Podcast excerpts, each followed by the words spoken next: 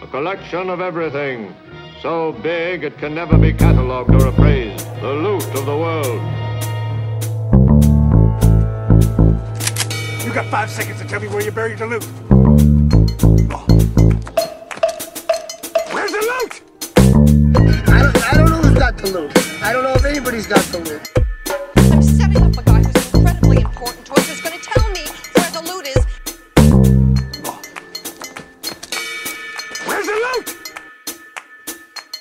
Hello, looters. Welcome to the Movie Loot, the podcast where I talk about the loot of films I watch every month. My name is Carlo, and that's what we'll be doing today. Before we start today's episode, let's talk a bit about our latest episodes. We have episode 42, the July Loot, doing pretty well. It had a great first day of downloads. We also have episode 41, the Mindfuck Loot, where me and my guest Keram talk about weird, odd mindfuck films. As a matter of fact, Keram got back to me via email and shared something that one of his Patreon supporters called Adam Shafto wrote to him. I finally got to listen to this the other day while doing housework, and I just have to say what a great podcast that was. It's been added to my subscriptions. So good to hear the two of you talking about one of my favorite film genres and favorite films. This has long been my favorite genre, and the two of you have really helped me find some new things to check out. Awesome stuff. Adam also shared some thoughts in some of the films we discussed, so thanks, Adam. I hope you keep listening. But also thanks to everybody else that has been listening and interacting with us on social media. Anyway, let's get on with today's episode, which we're calling the Kubrick Loot. As I've been saying for the past episodes, August is my birthday month, so I wanted to treat myself to a discussion about my favorite director, Stanley Kubrick. And for this, we have a great guest, film scholar and author Nathan Abrams. Let's go! The Kubrick Loot.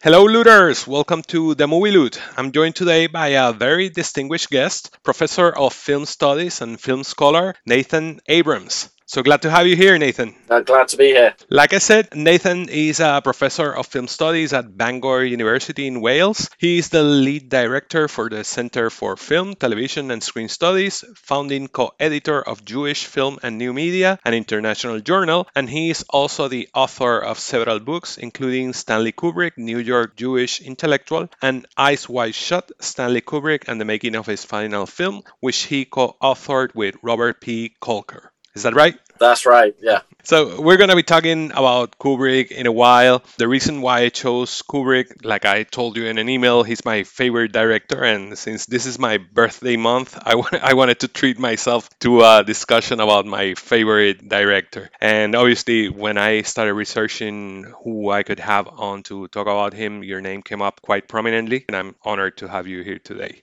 But let's start talking a bit about yourself. When did you start developing an interest in film? Oh, uh, well, I've watched films for as long as I can remember. Academically, probably in my 20s when I was at university. And I started to write about film more um, when I was doing my PhD and um, watching movies. And it was after my PhD when I um, and I was asked to teach some film by mistake, actually, that I leapt at the chance. I actually trained in American history, US history. So I came to film studies uh, academically by quite a circuitous route. Okay. And what films did you like when you were a teenager? What were your favorites? Um, I probably had zero taste. Um, Don't we all? um, yeah, I mean, the, it's the first film I recall going to the cinema to see was um, Jason and the Argonauts. You know, the original uh, Harryhausen stop motion, all that. And then I like movies like Delta Force and Commando. You know, Chuck Norris, uh, Arnold Schwarzenegger. Um, I think I grew up watching spaghetti westerns as well at home. James Bond movies. You can't grow up in Britain, especially every Christmas, without watching a Bond movie. The first Kubrick movie I remember seeing in the cinema was Full Metal Jacket because I was old enough then, 1987. I remember sneaking in to see Poltergeist when I wasn't old enough. Um, Rocky Horror Picture Show, that was a favorite, dressing up and all. So, yeah, um, I don't know if that coheres into a into a taste, but that, those are the movies I remember liking. My next question, you already kind of answered it, but did you always know you wanted to write and teach about film? But you actually said that uh, it came afterwards, right? Yeah, absolutely not. I had no idea I'd end up doing this. Um, history was my thing. I was good at history at school. Um, I read history at university for my undergraduate degree. I um, studied and did American studies, but more history for my master's and PhD. So um, yeah, I just assumed I would end up being a historian following that trajectory. And in fact, I treat film as a historian. So that's my approach. And looking at your work, one of your main topics of interest and research has to do with Jewishness and how it relates to the world of film and Hollywood. What draws you to this topic? Well, I'm Jewish myself. Um, I don't know. I sort of am interested in that angle in history, and um, once you start, you kind of stick with what you know. So um, when I was doing my PhD, I, I, I looked at sort of Jewishness or, or Cold War Jewish intellectuals in the 40s and 50s in the United States, and I kind of stuck with the topic because I stuck with what I know. I also know that it provides an original angle. You know, in academia, we always have to try and be original. For various reasons, it's not one that's studied a lot. So if I want to say something new and original in film studies, I pretty much know that that provides me with a uh, an original angle, and it certainly did with Kubrick. Before we start with Kubrick, what can you say about Jewish representation in Hollywood and how has it evolved? Is it at a point that you think it's fair, or what can you say about that? Well, I, I'm interested in how we can map changing representations, how they reflect how Jewish people feel, and also um, stereotypes of Jewish people created both by Jewish people and non-Jewish people. I also hope that the model I provide isn't, you know, specific just to Jews. That um, people from other groups can use it to study other groups. So for uh, ethnicities that can pass, like for example, Irish Americans or Italian Americans. In, in a 2012 book I wrote called The New Jew on Film, what I argued was that since 1990, there's been a qualitative and quantitative change in the nature of um, representations of Jews on screen by that I mean there's been more films and, and the way Jews are represented has been different. And this isn't just a, US phenomenon, this is a global phenomenon.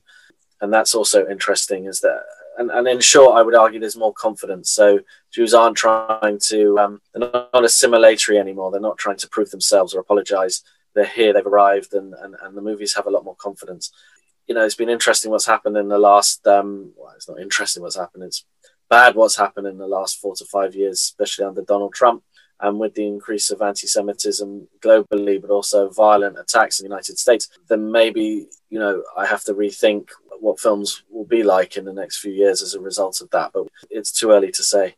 But certainly, watching film and TV from from this perspective, if anything, the perspective has got more critical, more you know. In the past, Jewish people were afraid to uh, air their dirty linen, as it were, their dirty laundry. But now that's that's gone even in, in, in the circumstances of the last five years, and particularly from Israel. So, so I could talk about this all afternoon, but I'll, I'll, keep it. I'll keep it there for sure. But it's a really interesting series on Netflix that I'm one episode from the end on uh, called Hit and Run, which dropped on Friday, and that provides a very dark, complex perspective on Jewish on Jewish violence. So much more say- subtle, complex representations than perhaps in the past. Okay. Regarding what you say about the last four or five years, do you sense a change coming that's already brewing in how Jewish identify themselves in Hollywood? Not yet, no.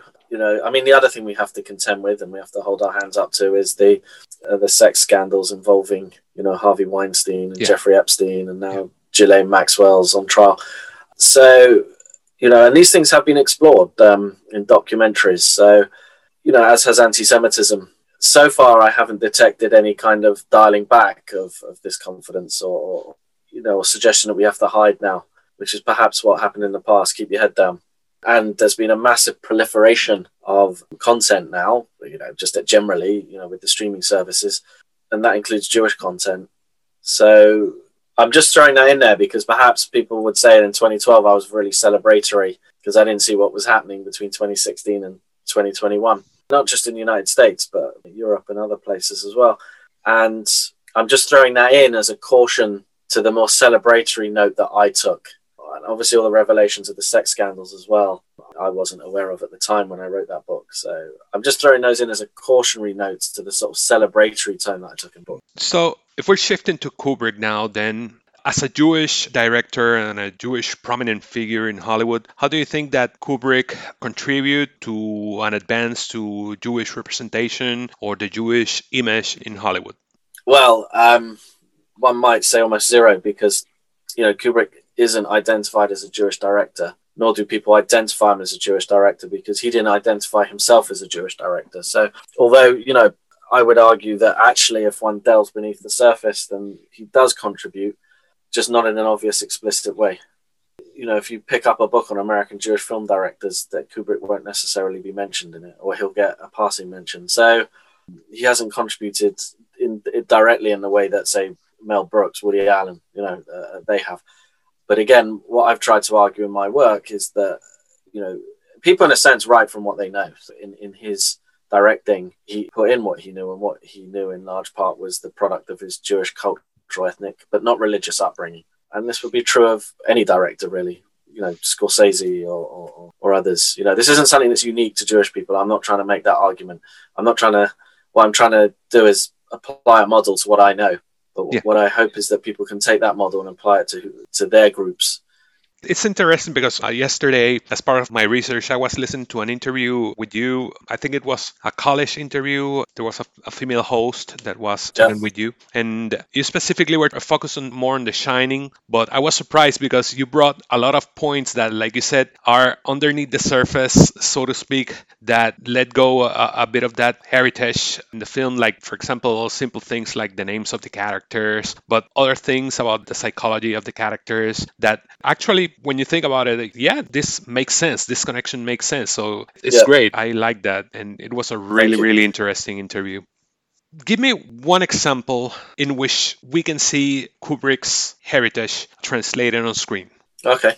Well, I should argue again that I should point out, sorry, that I argue this is an interpretive approach. Yeah. So Kubrick's been interpreted from many perspectives, primarily Christian, and people don't argue with that. That's that's considered okay. But yet suddenly, when you apply a Jewish interpretation, oh well, some people have argued that that's wrong. So what I'm trying to say is this isn't necessarily in, intended by Kubrick. Yeah, it's an interpretive approach. But having said that, what I do do is situate it in the historical, cultural context to support my argument. So you know, to say that I'm not just trying to pull this rabbit out of a hat. There is a, a background yeah. to, to his content. I don't know. I mean, the easiest thing is you could pick a film off the top of your head and I will, um, uh, you could, as it's your, you know, happy birthday for your birthday forthcoming as your present. You can tell me which film you'd like me to start with.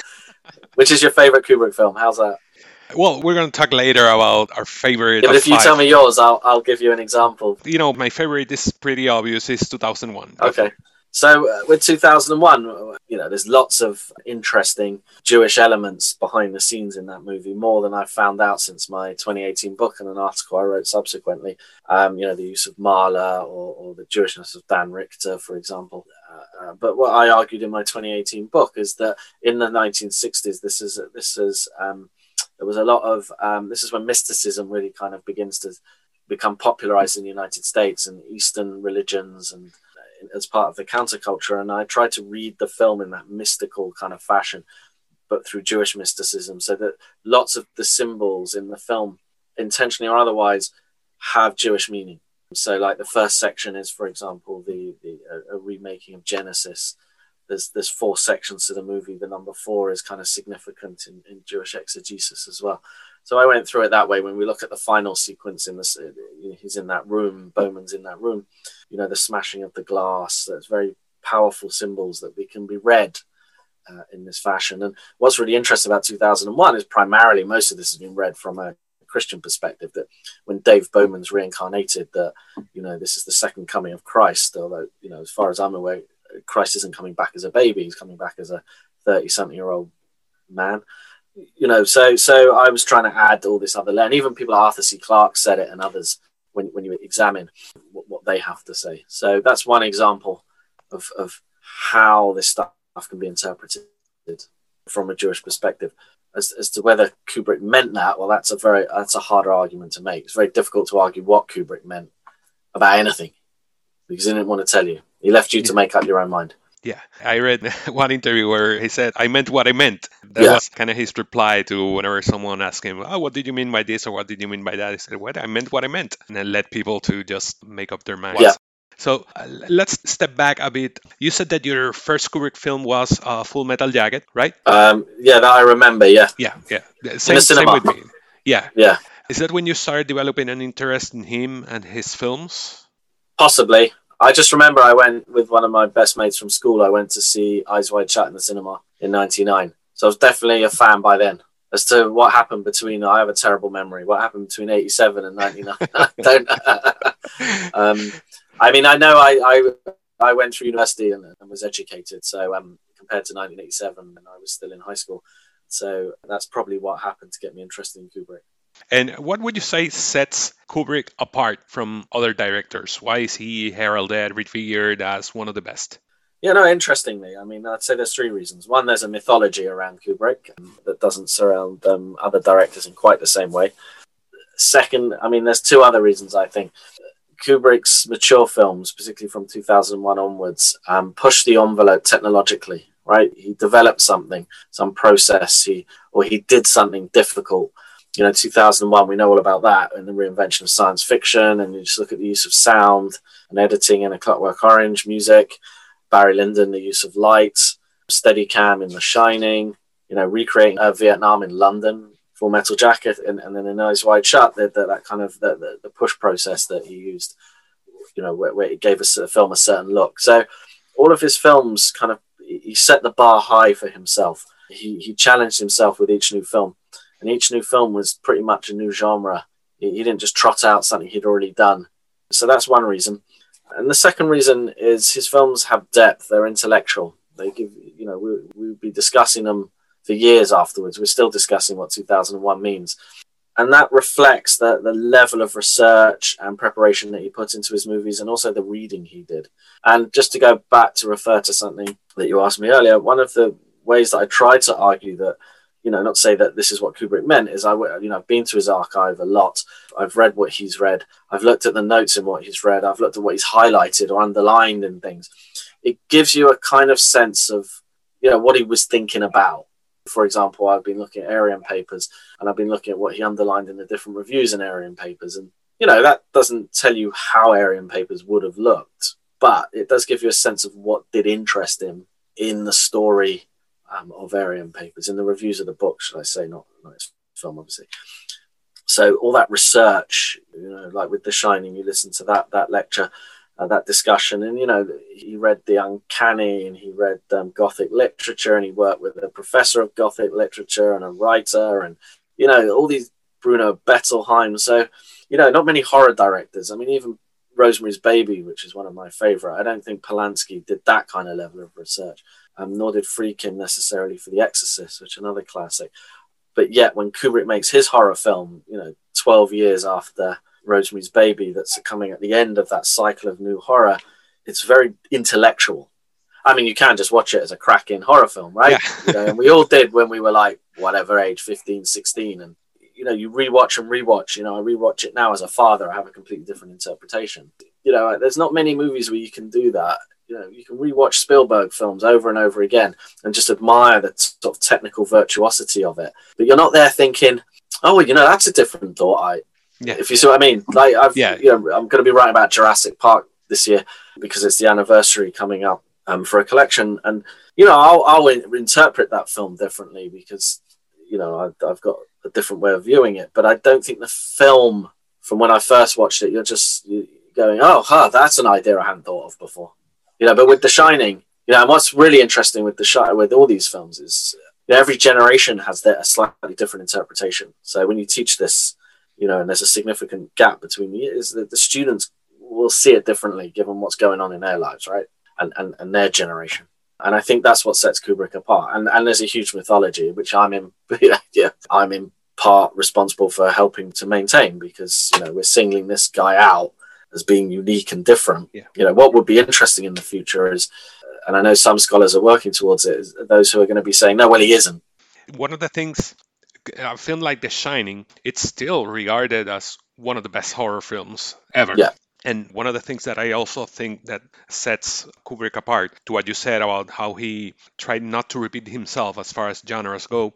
Some people have said, you know, he made the best sci-fi, the best comedy, the best horror film, uh, one of the best war films, or maybe the best war films. And I think that has something to say about, obviously, his skills and, and what he brought to the table as a director. Yeah, I, I don't know. I mean, certainly, I think um, 2001 is probably considered the best science fiction, and The Shining's up there as one of the best horrors, but no, maybe not the best. I don't think it's important whether he Paths of Glory was the best war film and Doctor Strangelove was the funniest nuclear comedy. You know, I think what's important is the consistent level of quality. Yeah. You know, uh, uh, both uh, like I said, technologically and intellectually. So yeah, we can stick him on the AFI top lists, go through those and see where Kubrick figures, and probably produce an aggregate score, and then maybe compare him to who you know Orson Welles or, or, or Martin Scorsese or someone. But I don't. Th- I think what's important is the consistent level of quality and movies that are spoken about. Again, though, it's very interesting. I mean, I think someone should study this: is whether, like, you know, who his audiences are, who they appeal to, whether it's a certain type of person, you know, men, uh, for example, uh, Western. You know, I don't know. I mean, someone should do this. And how does he compare? You know, I'm I'm I'm part of an industry that, that is singling him out because that's who we study. But you know, are we also not then guilty of suggesting he's something that maybe he wasn't? I'm just throwing that out there. I'm not saying I agree with that. I'm just throwing that spanner in the works, as it were. But also that level of research that he applied, like you mentioned, is always noted to the films that he ended up making, to also the films that he never made. The amount of research that he applied to that is impressive. If you could bring Kubrick back to direct one of his unfinished projects, which one would you choose? I Well, have I mean, three in probably- but Yeah, three. Um, I'd be intrigued um, to know which three. Well, g- given I uh, the discovery of the Burning Secret screenplay, that that would have been interesting. But I suppose for me, the obvious one would be Aryan Papers. You know, how would he have dealt with explicit Jewishness in a career where he spent a career dodging it? I think um, that would have been really interesting. I mean, I suppose the, the other great unmade um, is how he would have made AI. Um, and- definitely. and Napoleon. I'm uh, less interested in Napoleon and, and AI. And in a sense, he kind of did make AI because I don't think he was ever going to direct it. I think he got to the point where he realized he couldn't do it. So, have I covered the three you were thinking of there? Yeah, yeah, those were the three I, I had in mind. Yeah. One of Kubrick's usual themes is that of dehumanization, whether it is by crime, war, madness, technology, or just regular family routine. Do you agree that that theme is present in his films? How people are dehumanized by yeah, I mean, yes and no. I mean, um, I think one can certainly see that in his movies, um, but at the same time, I think his movies are, are very human. you know, he's not the cold misanthropic director people say. so I think you can see dehumanization, but consequently, you can see humanization. Yeah, yeah. I think for every example where someone will point to it, we can point to a counter example. So I do agree, but I also disagree. You know, Okay, no, But, no, uh, I I, I understand. One of the things that Kubrick never did, he never wrote an original script, as far as I can remember. I think all of his films are adaptations. And I've read some people that say that that keeps him from being a full master, so to speak, that, oh, he should have done an original script. What do you think about that? Um, well, it's not entirely true that he never wrote an original script. He just never shot uh, one of his own original Okay, scripts. yeah. So, your Fear and Desire was generated together with Howard Sackler's was Killer's Kiss. So only from Yeah. the Killing onwards, and he adapted on his own. Aryan Papers, Clockwork Orange, Napoleon, and Barry Lyndon. And he did write a lot of original screenplays, partial and complete. He just never made them. You know, I suppose it's what your definition of an auteur is you know, there's only Woody Allen, Allen an auteur because he kind of pretty much does everything. You know, at what point do we draw the line? You know, Scorsese doesn't edit his own movies. Does that mean he's not an auteur? Whereas Kubrick does edit his own movies. Yeah. So, you know, I don't think, I think where I would say is that Kubrick wasn't a writer, right? By his own admission, he wasn't a writer. But you don't need to be a writer to be a great director, Yeah, I agree. right? I mean, I mean, take some of the classics like Casablanca, you know, and people say Michael Curtiz is an auteur. You know, he barely, all he did was turn the camera on and off, right? but that doesn't detract from calling him an auteur and the genius of that movie. And he didn't No, write yeah. a bit of it, as far as I know. I, I agree. I agree to the point that he has such a distinctive style and such a uh, control over all his projects. I mean, I, I wouldn't argue about his, his skills or, or or how great he is. yeah, I mean, again, it- you know, it's interesting. It's like what we say in Britain, swings and roundabouts. So, you know, there might be an area where one director takes control for that that Kubrick doesn't, but then Kubrick takes control of areas that those directors don't. You know, post production areas from editing, marketing, publicity, dubbing. Others probably leave to others, and he's he's on it there. You know, Yeah, he's really, you know, I, I think I, I think that the issue is is with the auteur theory, not whether Kubrick's an auteur or not. Uh, and and some people don't want to put directors' names after films because they recognise their collaborative processes. So, Okay. But that, that I think is a different argument. Yeah, no, I, I understand. Before we start discussing our favorite Kubrick films, how about we play a game? Okay.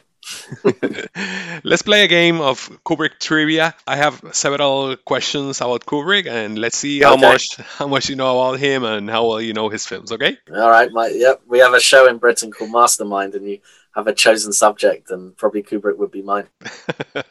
well, let's see. Let's start with a with an easy one. What is the code word that Tom Cruise needed to enter the mansion in Eyes Wide Shut? Uh, Fidelio. Good. We start with one. Uh, let's go with. It is rumored that Kubrick had a fear and mistrust of A. Flying, B. Doctors, C. Medicine, D. All of the above. I'd go D. Yeah, all of the above. I, I And, heard and you know what you should add in there? Hollywood, Los Angeles. That, that's why he moved to London. he Yeah. said, "No, I, I don't want to be there." so it's it's a rumor, but as far as I read, the thing about flying came after I think it was an accident from a friend of him, or something. Yeah, like a friend died in a in a plane crash. I mean, so he had a pilot's license and Yeah. he flew a lot, and he monitored air traffic control. You know, he monitored the broadcast. but um, a friend died, and they sent him his stuff. Um, he doesn't know why. Well, this is what Christiane says, and that I think he decided he took a flight. The last time he took a flight was to Spain to shoot the battle sequence for Spartacus. So what, fifty nine? I can't remember if he took the flight back home. That was the last flight he took. Wow. So summer '59. He said after that it was always, from what I can tell, I have seen references to him taking a flight, whether he did or not. But I, I mainly went by boat Wow. and train. Yeah, yeah. Okay, so let's go with another one. What is the year in the July 4th ball picture shown at the end of The Shining? 1921. Oh yeah, great, doing good. You're doing good. You know, you, you know your man. uh, let's go another another one. A Hungarian composer Georgi Ligeti worked with Kubrick on several occasions. In how many films did they collaborate? Ah, well, they never collaborated. Kubrick just used his mu- music, so he used it in 2001. Yeah. Used it in The Shining, and he used it in Eyes Wide Shut. Exactly. Let's go with another one. Uh, R. Lee Ermey, who was a former drill instructor, was originally hired as a consultant, while Tim Colceri was supposed to play Gunnery Sergeant Hartman. As part of his work as a consultant, Ermey recorded a demonstration where he would yell insults and abuse without flinching or repeating himself, while being pelted with tennis balls and oranges. For how long did he did this? What hours? Hmm, I- I know that they um, rec- wrote down like hundreds of pages of dialogue based on that. I didn't. I haven't read. Uh, I've missed this one of uh, how it's- long. 15 minutes. The video was 15 minutes. The video that he prepared apparently to show Tim Okay. what he needed to do, and Kubrick was so impressed. They told, "No, I'm going to hire you." That's one of my favorite bits of trivia about that film. Okay, that that's an obscure one. The climatic fight in Killer's Kiss takes place where? Uh, in a mannequin factory. Yeah, got it. You got it. I got you with one, but uh, I don't think I can get you with another one. During his early years, Kubrick paired himself in a co-production deal with what actor? In his early years, Kubrick. Uh, say that again. Kubrick paired himself in a co-production deal or partner Oh, uh, himself. Kirk, Kirk Douglas. Kirk, Kirk Douglas, yeah, they- ended up making two films. They were supposed to make three films, I think, but they just ended up making two. Yeah, that's right. Peter Sellers was originally hired to play how many characters in Doctor Strangelove? Four. What was the fourth one? The one Uh, that he didn't. King Kong. Yeah. Major King Kong. Yeah. Yep. What two directors Kubrick often mentioned as inspiration to his work? A. Ophuls and Eisenstein. B. Murnau and DeMille. C. Ford and Lang. Uh, A. Yeah, Ophuls and Eisenstein. Great. Actually, I, I was watching. I hadn't seen his short films, and as I was researching last night, I, I said oh, I'm going to check them out because I've seen all his films, but his short films, and I saw the first two, um, Day of the Fight and Flying Padre, and I was surprised because I think it was in Flying Padre. You could see some shots that seemed very, very similar to, for example, uh, Battleship Potemkin. The close-ups, the face of a kid, or some people were very reminiscent of Eisenstein. And the last one. What is the song that Alex, played by Malcolm McDowell, sings during the infamous rape scene in A Clockwork Orange? Uh, Singing in the Rain. Yes, yes, you got it. You did pretty good. You know your men. One wrong. no, well, I know it was a, a an obscure one and a tough one. yeah. So let's talk about our Kubrick loot, so to speak, our respective top five films from Kubrick. And I'm pretty sure there's going to be an overlap, so it doesn't matter. Let's just uh, shoot them all and talk about them. Let's start with your number five. Oh, I, I can't do them in order. so shoot anyone. Um, um, um, um, um, um. Okay. Um. Well, let's go with um, Lolita. Okay. What can you say about Lolita? It's it's Peter Sellers for me. You know, again, I'm. I suppose I got to make a distinction about films that I like as just as to watch, but films from, from the perspective I've taken. I think there's a lot of um, Kubrick in Lolita. Um, I mean, you can literally see him in the movie in that in transition shot um, as he tries to walk out the room. But I think in the way that he developed the character of Quilty along with Peter Sellers, you know, I, I wrote a piece and I called it Kubrick's Double, and I think there's a lot of Kubrick in Peter Sellers' character. So you know, I do I do like that sense of it all, and all the you know the novel's very quippy, very punny, lots of wordplay, and it's Kubrick's first kind of independent movie post Spartacus as a big name director, and good James Mason's voice. I, I suppose one has to then say that you know I'm not endorsing the dodgy sexual politics at all, but yeah, from a from a Kubrick perspective, I'd put that in there. Yeah. Yeah, it, it's a great film. No denying that. So my number five, number five is always the toughest because you know my, my top three, top four is pretty much clear. But when you get to number five, they all start to bunch up, and I could have any of four films here in number five, and I wouldn't mind.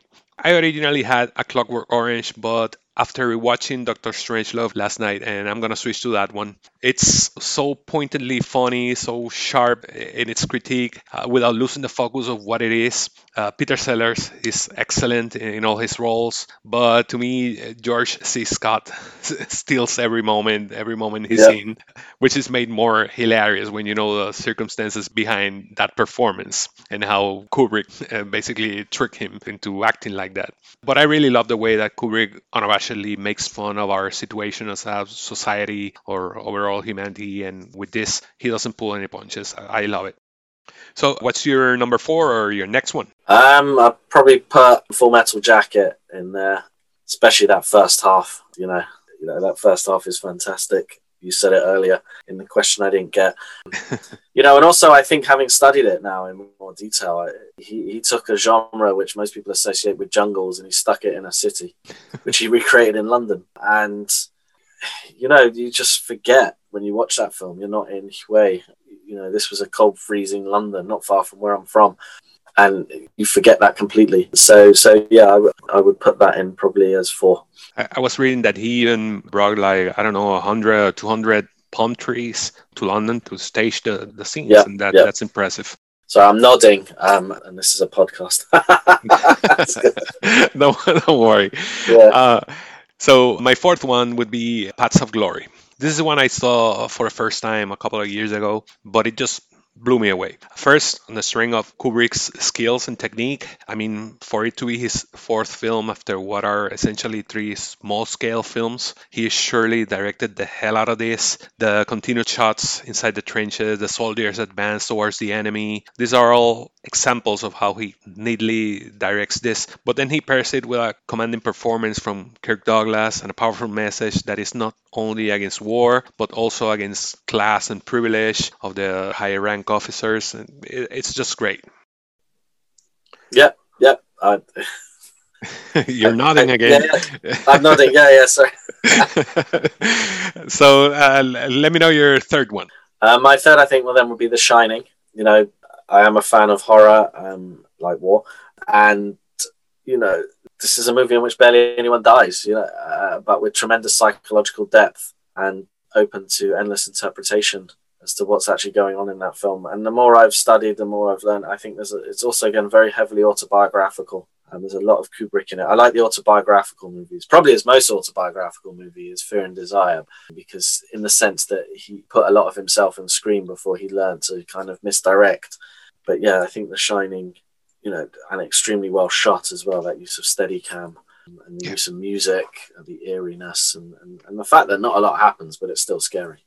Yeah, yeah, I agree. That's a film that I've always liked, but I'm not as enamored with it as most people. But every time I rewatch it, because I've seen it a couple of times, uh, uh, several times, every time I watch it, it improves. It improves with me, and it has come up a couple of notches on my ranking since I first saw it back in, I don't know, in the 90s. I had the chance to see it in theaters in 2018. I think it was the 40th anniversary before Doctor Sleep came out and it was great. It looked great in theaters. And like I said, every time I read, actually, the interview with you that I listened to yesterday also shed new lights on some things I had never thought about or hadn't seen from certain perspectives. And I love it. It's not on my top five, but I really love it. It's a great film. So my number three is Eyes Wide Shut. This is one I've seen several times. I remember all the hoopla back when it was released about Tom and Nicole being cast, how it was marketed as a erotic thriller, the fact that it was Kubrick's last film, the orgy scene, every news outlet was speaking about that scene. It was crazy. But when I first saw it, I was surprised to see that more than a stereotypical 90s sexy thriller, it was a really thought provoking examination of marriage, trust, and routine. I've gone back to it a couple of times since, and every time I like it more and more. I think it's extremely clever and subversive in all its parts. I, I really love it. Yeah, I agree because it's my number two. That's uh, go ahead. What can you add about it? Um, yeah, well, it's the film I saw in the cinema as an adult. I remember when he said Fidelio, you know, that the, the hairs sort of started to rise on the back of my neck with this. That's a line from the movie. Uh, but, you know, that the way he's cast you in an alternate world in, in that sequence with what sounded like slightly kind of expressionistic sound. You know, I've written a whole book on it. So, you know, I'd see the preparation and, and, and that went into it and again, it's heavily autobiographical. He poured a lot of himself into it, both explicitly and, and um, through lots of references, but kind of inexplicitly. It's a book that he read in the 50s, probably under the influence of um, either someone at City College, New York, where he studied, or his father's library, or his then girlfriend, who was to be his second wife, Ruth Sobotka. So either under the influence of one or, or two or all three of those people. I think he read that book in the 50s, from, from what we argue, and wanted to adapt it. So spent five decades attempting to. And in a sense, one can see elements of that book in, in all his work afterwards in some way or another, really. Um, some more than the other. So, um, Novella, the Schnitzler novella, when I say that book. So, yeah. Um, and it's a film that really encapsulates a lot of his interests. And the other thing that someone pointed out when we were working on the book is Kubrick spent his career putting big things on the big screen, right? War, Paths of Glory, Doctor Strangelove, Space 2001, which I suspect is going to be your number one. Um, uh, but I might be wrong. Um, and and but then here, like you said just now, he puts tiny intimate things on the big screen: marriage, routine, yeah. intimate moments, right? He's, so he's putting intimacy on the big screen. How do you do that? That's probably why he struggled with it for so long and also produced a moment a movie with its you know I think much underrated uh, um, Cruise's performance like Ryan O'Neal and uh, Barry Lyndon. Yeah, and you know comedy moments as well. Yeah, that that's one thing that I'm gonna uh, steer away a bit because it's something that one of my mutuals on Twitter and one of my listeners mentioned, and he said uh, the guy is named Leonard at Monsieur Marlowe, that's his Twitter handle, and he said I think Kubrick's current reputation as this serious canonical director kind of ignores the fact that his movies are supremely entertaining. Even something as supposedly dry as Barry Lyndon still manages to be effing hilarious, and, and I agree. I told him that I told him you know I agree. Most most of his films, even something as, and I'm going to use a description that I don't agree, but something as inert as 2001 has some funny moments. I always laugh when the guy is reading the non gravity yes. toilet because that's one dry joke stuck in there in the middle of this intellectual, cerebral yeah. sci-fi film that will make you laugh. And I think that's present in all of his films. All of his films has this dry humor, in Barry Lyndon as well. Yeah, no, I, I, I, think all of his films have humor in them. Yeah. Another one of my listeners, Keram, uh, K. Malicki Sanchez, he replied to Leonard and he says, the wry wit that is omnipresent in Kubrick's film he's up so close and yet an impassive witness, allowing the oddities to unfold. From Full Metal Jacket, Clockwork Orange, endless fonts of original and delightful portals to places we dare not go but must look. I remember reading that Malcolm McDowell referred to Kubrick's humor being black as coal.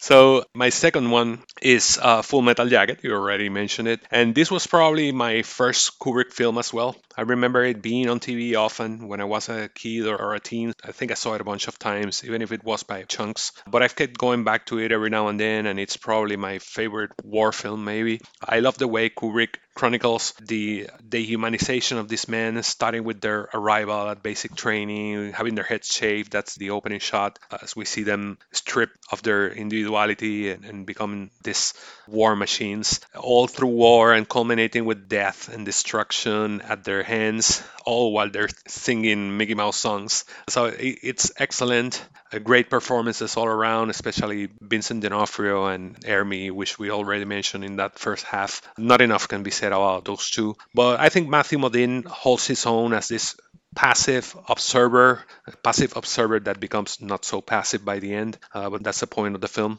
He seems to be unwillingly sucked into this mayhem that he doesn't want to be in. I love it. I think it's a great film.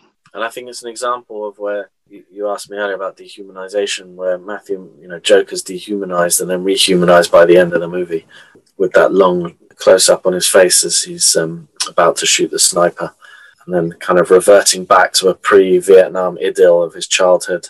You know, Mickey Mouse, unspoiled by anything that happened since. So for all the dehumanization, once he's rehumanization. Same with Barry Lyndon. You know, um, when his son dies and he loses his leg in the duel. You know, it's hard to watch that movie and just say that's a dry movie. Yeah. I think if you say that's a dry movie, you're A, not a parent, and B, you didn't watch it on the big screen with the full range of emotion written across Barry Lyndon's face. Yeah. Uh, That's another great one, really. I rewatched it earlier this year, I think, and I, I remember liking it, but when I rewatched it earlier this year, I mean, this is a great, great film.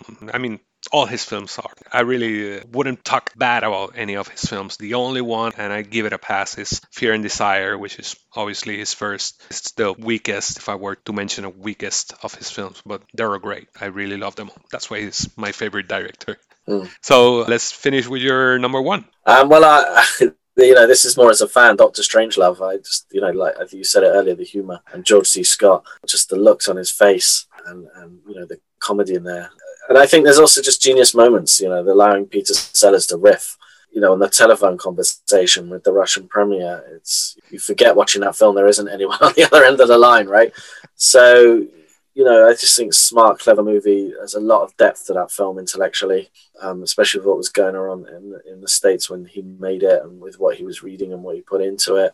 And then, um, you know, as probably one of the first countercultural movies to really have a go at the United States. And when you think of the Cold War orthodoxies up to that point, so all round, I think you know it's one of those films where you stick it on and you just you know, there's that certain genre movie like The Big Lebowski or Pulp Fiction where you just stick it on and you start to watch.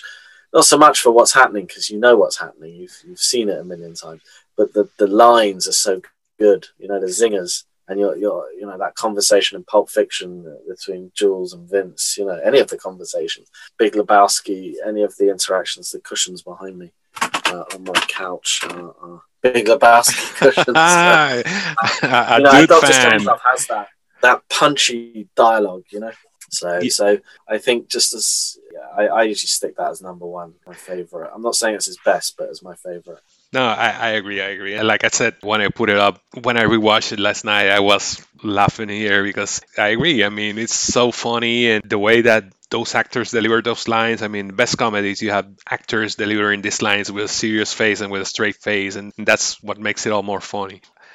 My number one, I already mentioned it, but it's 2001 A Space Odyssey. Arguably the best sci fi ever made, and just plain one of the best films ever made. What Kubrick does with this film, taking control of your senses, visually, audibly, the way he uses sound and music and harmoniously combines it with great visuals, perfect shot composition, direction is just masterful, but also to pair it with a story that's engaging and intriguing. I, I saw this for the first time when I was probably 19, 20 years old. And I guess I should consider myself lucky because I, I never found it boring. I don't know, most people say, oh, I found it boring the first time and then I caught its drift. But I, I never found it boring. I've seen it around four or five times since, and it's the kind of film that every time I go back to it, uh, I walk with something new, something different. And it's a film that, despite being made 50 years ago, 50 years ago, I think, it doesn't feel dated at all. It's a film that you can see, you can watch now. And I mean, compare it with 2010, which came in 1980, 82, I think. And you look at that film and it feels dated. It feels like an 80s film. And you watch 2001 and it doesn't feel like it aged. It always it always feels fresh and innovative. And I don't think anything has matched it in terms of skill, scope, and ambition. It's a great film. Yeah, I mean, I, I don't disagree. I, you know, if we're going to talk about his best versus what our favourites are, you know, it's a technical accomplishment at a time when he had to pretty much invent it from scratch. Yeah, they used stop motion and whatnot, well, sort of in, in it, but you know, there was Actually, don't know if he did. I've got to think about that. I'm not sure if he did. But, you know, they had to invent so many processes for that movie. I think that, you know we had a 50th anniversary event to, to celebrate the movie in 2018, and one of the points I made back then is we're still debating what that film is and what it means. And there's not many films that sustain that level of debate. You know, we, we watch it and think whether we it leaves us cold or not. You can admire the technical mastery that's influenced just about every other film since in a way that um, The Shining has influenced just about every other horror film since. But you know, the level of debate about you know what's going on in that room, you know, what does it mean? What's the movie about? And, and on our day, we had experts from different disciplines discuss whether he got stuff right. You know, from an evolutionary biology perspective, he got it right. And you know, it's interesting because you know, obviously, Apple wanted to make an iPad based on what they saw in the movie. So he got that right because they were trying to make that um, you know, computing power somewhat, you know, etc. etc. You know, and there's loads in that movie. So I can't disagree with that as probably most people's number one Kubrick film. Uh, you know, and even Clockwork Orange is probably my least favorite. You know, again, what he did in the period that he did it was revolutionary. Yeah, he made a violent movie when other people were making violent movies, but he made it as a musical. and that as pretty much like the first half of Full Metal Jacket. And that was, you know, in an era of musicals, you know, West Side Story is the closest you got to a violent musical. And nothing like, like Clockwork Orange, what he did with the editing there and so on and so on. So, you know, it, it is tough when people go, what's your, you know, my top five aren't necessarily the best five. Oh, yeah, I, I agree. I what, what, speaks to, or which five speak to me? You know, Barry Lyndon would, would be there. Uh, number six, probably, you know, again, I admire story bits of Spartacus, you know, especially you know the battles and the gladiator training. Spartacus is one I think it's the one I've seen the least, or I haven't seen it in I think in 20 years. And I wanted to rewatch it before today, but I just couldn't get to it because I remember liking it, but as I saw more of his films, it kind of like kept falling back to the bottom of the pile, so to speak. But I, I want to rewatch it. So I went and asked on Twitter for people to share their favorite Kubrick films or any thoughts on the director. And here's what I got. So I want to share with you so you can chime in and share your thoughts as well. My friend Keram at K. Malicki Sanchez, he said, Shining remains one of the scariest films I have ever seen. The terror of latent spaces. Eyes Wide Shut is a bizarre and unforgettable film. London for New York. The crazy score by Jocelyn Pook combined with György Ligeti and Sydney Pollack's disarming naturalistic performance. Sith Ewok at Decentralized P6, he said Barry Lyndon 100%. Ken at Interken, he said, This is a toughie. I'm going to go with 2001 since it's a collaboration between one of our all time great directors and one of our all time great hard science fiction authors. At times, it feels like a documentary about everyday life from the future. And my friend Brian Scuttle at Scuttle Lemur said 2001 A Space Odyssey. This film hit hard with its combination of ideas, images, and music, so much that I wrote my own soundtrack to the film. And he shared uh, uh, some songs that he recorded. I haven't gotten to it, Brian, so when I get to him, I will share my thoughts. Nostalgia Cast at D.W. Lumber said A Space Odyssey, my working definition of science fiction film, a movie about ideas presented with awe inspiring imagery and less reliant on plot than questioning our place within the cosmos. And Eric Hansen at Eric of Arkham agreed with him and said top tier Kubrick. I usually live and die by character driven stories, which 2001 most assuredly is not. Still, there's something about 2001 that's so mysterious and majestic that it doesn't matter. A rare case where the idea alone is enough. And the last one, Alex, at art by Alex J, said a Clockwork Orange, of course. The story, cinematography, soundtrack, and Malcolm McDowell's performance were so powerful that here you have a character and his droogies be absolute shits to everybody they come across, but you just can't stop watching. The movie is a masterclass in filmmaking. So, what do you think about their choices? Yeah, I mean, one can anticipate. Um, you know, I tend to find that that by and large, most people's favorite movies fall into the 2001 onwards color movies, with the exception of maybe Eyes Wide Shut. That, that when I teach a Kubrick class um, every other year, you know, if the students have seen a, a, movie, it would have been Full Metal Jacket, The Shining, Clockwork Orange, maybe 2001. So, what is interesting though, um, that less is known about the kind of black and white phase, and a lot of people just haven't seen them. And I think it's important to to watch those black and white movies to see his development. Yeah. Um, and, and, you know, Fear and Desire, he makes mistakes, rookie mistakes, Killer's Kiss. Again, he wasn't so pleased with Killer's Kiss, but but then, you know, he meets James B. Harris, works on The Killing, which is a cracking yeah. heist movie. Great film. You know, David Mamet, no less, says this is the one, this is the best of the one last heist genre that's gone on to influence, you know, Reservoir Dogs, Pulp Fiction, etc. Mm-hmm and then you go through to Paths of Glory, which has got the you know the tracking shots, but the, the dancing. You know, he sets scenes to dance, whether they're actually dancing or not. Um, Kubrick always stuck a dance sequence in his films because he loved dancing. I've just learned. And then, you know, obviously he then goes on to make Spartacus. Whatever one thinks of Spartacus, it's the movie that made him a big name. So he learned a lot on that set. And then, and then, you know, you've got Lolita and Strange Love already mentioned as as his first independent movies. And then the first movie really on his own since Fear and Desire is 2001 because James B. Harris is left by that point. Although, you know, he makes most of Strangelove without Harris. And that's why probably why it doubles the time to make it.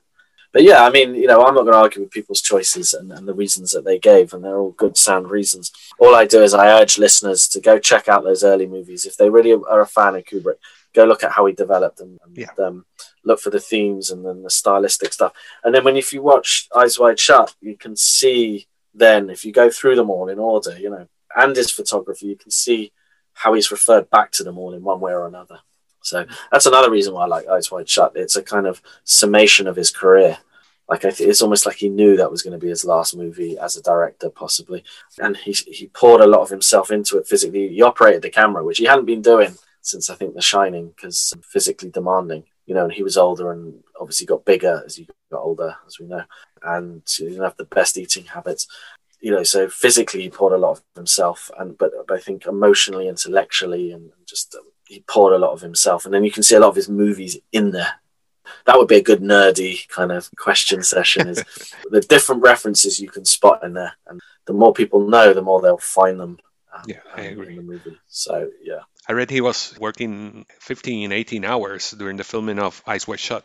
Yeah, well, I mean, typically would because if you think Kubrick kind of got up late and then did his, and then he went to set and then he would work on the set and maybe shooting would finish two, three in the morning and um, you know he started around one, 12, 1 o'clock.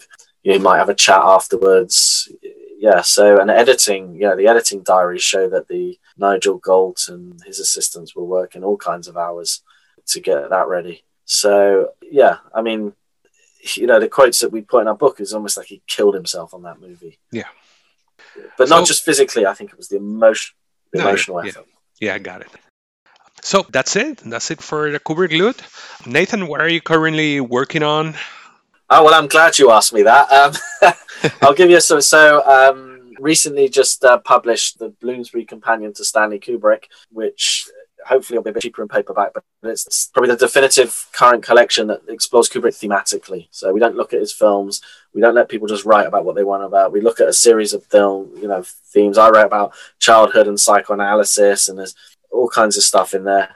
But I've edited the following books: one on the New Wave and New Hollywood, um, one on Alien because it's 40 years of Alien, one looking at Kubrick's Middle Europa, working on now, one on Eyes Wide Shut, and I'm probably missing one. Um, but those those are the books um, I've edited or in editing.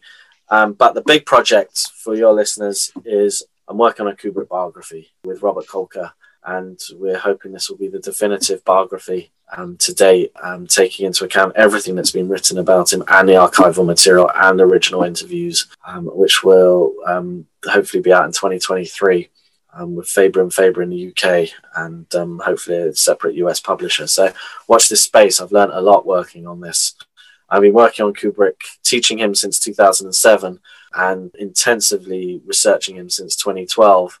But really, in this first six months of this year, eight months, I've learned stuff that kind of has changed my view. So hopefully, we'll, we'll produce a more rounded book on Kubrick than has been produced to date thus far. With you know, warts and all, hope. You know, you know, not salacious, but you know what he got right, what he got wrong. You know, it wasn't just an easy uphill. Yeah. You know, downhill. It was there were bumps and snags along the way. This Yeah. wasn't a director who thought he had it easy. You know, and I, I can do whatever I want. I've learned. uh, he made mistakes and he didn't always get it right. Look forward to those works. So how can anybody get in touch with you on the internet if they wanted to? Um, well, I'm on Twitter at, at ND Abrams. You can find me on Facebook that way. Also, just Google my name and Bangor University. My email will come up.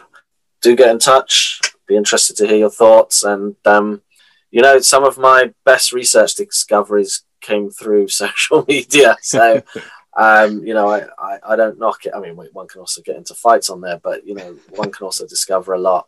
And certainly it was social media that, that led me to find Burning Secret, the screenplay that he worked on in 56 and had been lost ever since. So, It's been an honor to talk with you. I wish you the best in your career and hopefully we can do this again someday. yeah, no, great. There's other directors I like and other movies. So, uh, we can exchange then ideas and see what, where we can do it again. Okay.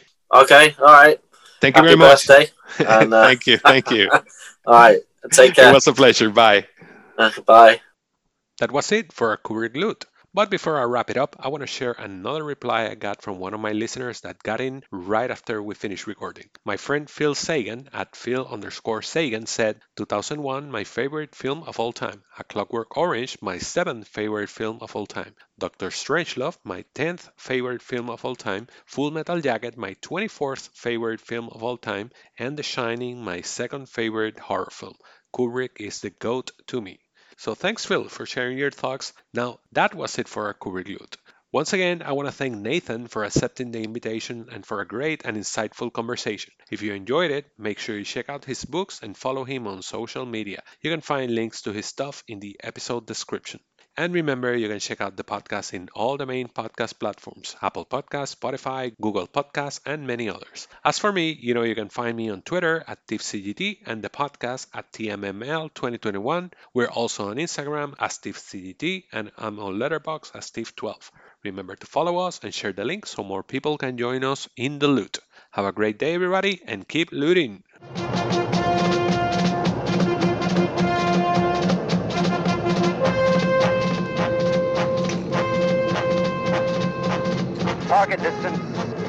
Miles. Roger, three miles. Target in sight. Where in hell is Major Kong?